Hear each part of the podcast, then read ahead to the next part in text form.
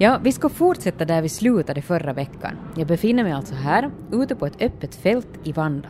Inte alls långt ifrån Helsingfors Vanda flygfält. Det är här myntverket i Finland finns. På väg in i det allra heligaste, verkstaden där mynten präglas, ombeds jag att lämna alla eventuella egna mynt jag har med mig i ett låst skåp i en korridor. Men ingenting annat, bara mynt. Ja, bara mynt. Det går lättare om du tar all vad du har av metall, nycklar och så vidare till det här locken. Så när vi kommer ut från produktionen kommer de att, att checka allt. Aha. Så att, att uh, om du har inte metall på dig så är det enklare att komma ut. Just det. Den mörka rösten tillhör Myntverkets VD Paul Gustafsson som är värd för mitt besök här. Men det är sen inte hans klackar du hör klappra bredvid, inte det heller mina den här gången, utan de tillhör sen Henna Karjalainen som är kommunikations och marknadschef här på Myntverket. På tre man hand inleder vi rundvandringen. Först gäller det att ta sig igenom diverse glasslussar där Henna går först och kontaktar vaktpersonal och ber om lov att föra in en gäst. Först därefter får jag gå in. Den här proceduren upprepas flera gånger. Men sen kan vi gå in till produktionen.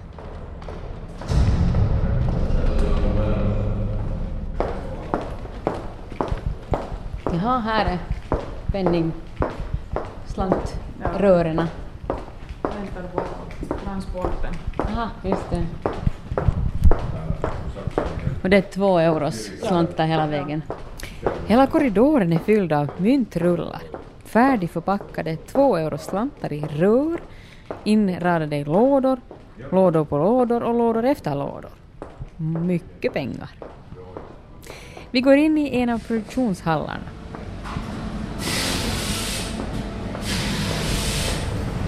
Och vad är de där små brickorna där nu då? De, de här små brickorna är rondeller egentligen.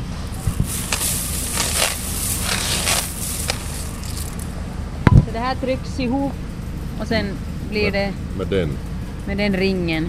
ja, så blir det... Jaha, ser du ja. Bekant euro. Det här är euron då? Nej, Nähä.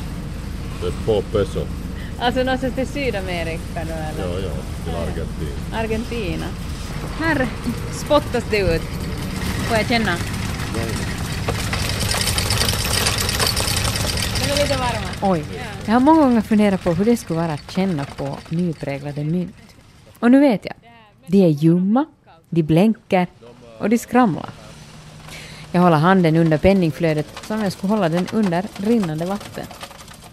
Fast sen känns det egentligen lite snopet. Det här är ju frågan om halvfärdiga argentinska peson. De är inte alls klara som pengar utan ska få sin sista behandling hemma i Argentina. Så det här är ju egentligen inga pengar utan bara metallbrickor på hög.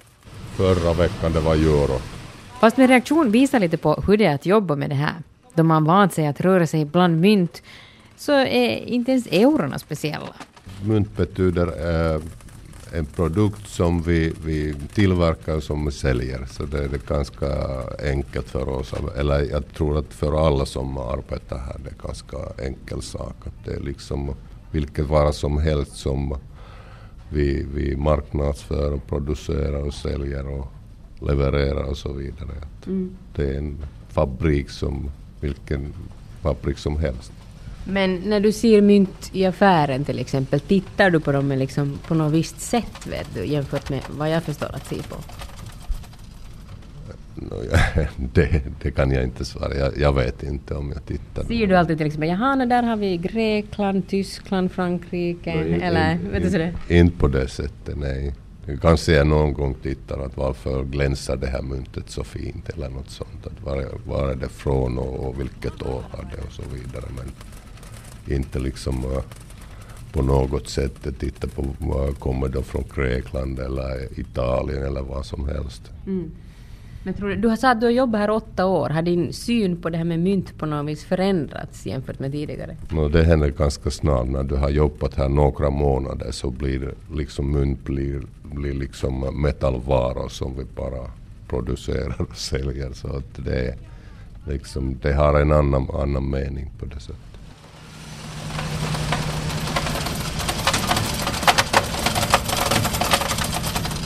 Men så hur gör man då när man helt konkret tillverkar mynt? Hur gör man?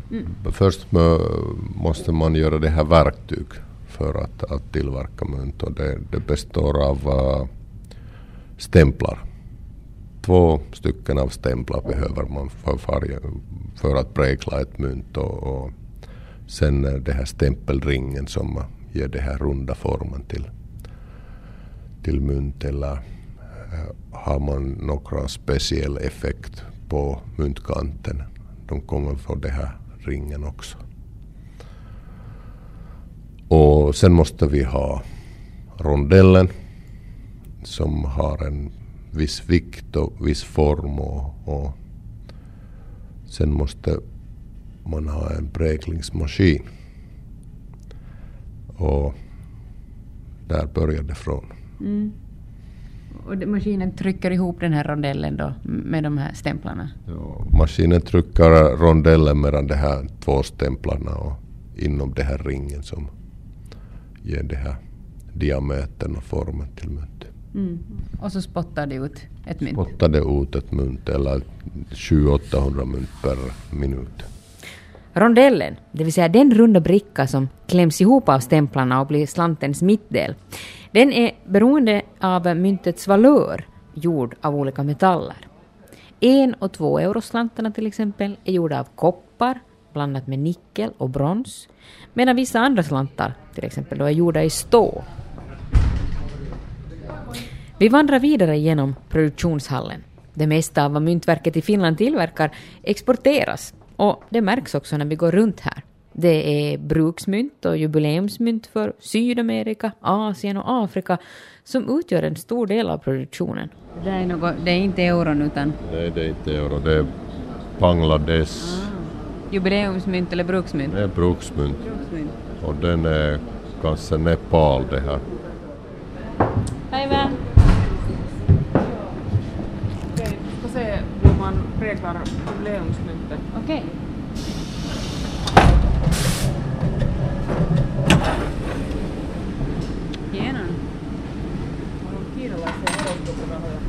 Här trycks kinesiska jubileumsmynt för att fira drakens år 2012.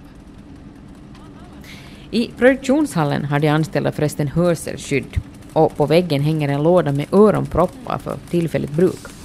Mynten skramlar och maskinerna väsnas så pass mycket här att det i längden är skadligt för hörseln. Till sist får jag sen då också se euron medan det görs. Eller ja, egentligen cent då. Det är fråga om 20 cent slantar som görs i en specialversion som jubileumsmynt. Samma material men det är bara andra kvalitet av verktyg som används till provkvalitet som betyder att, att den här ytan är som spegel utan av, av något som helst spricka eller märke. Så det är perfekt. Sen tittar du på andra sidan, det är lite annorlunda. Ja, den är Man har det här fros, frostering här. På väg ut kontrolleras det att inga mynt följer med mig ut, varken i väskan eller på kroppen. Tack, tack. Hei, tässä Henna. Äh, Me on P11. Mulla on vieras avatko oven. Kiitos. Men sen återstår det bara att ta sig tillbaka genom glasslussarna och tacka för besöket.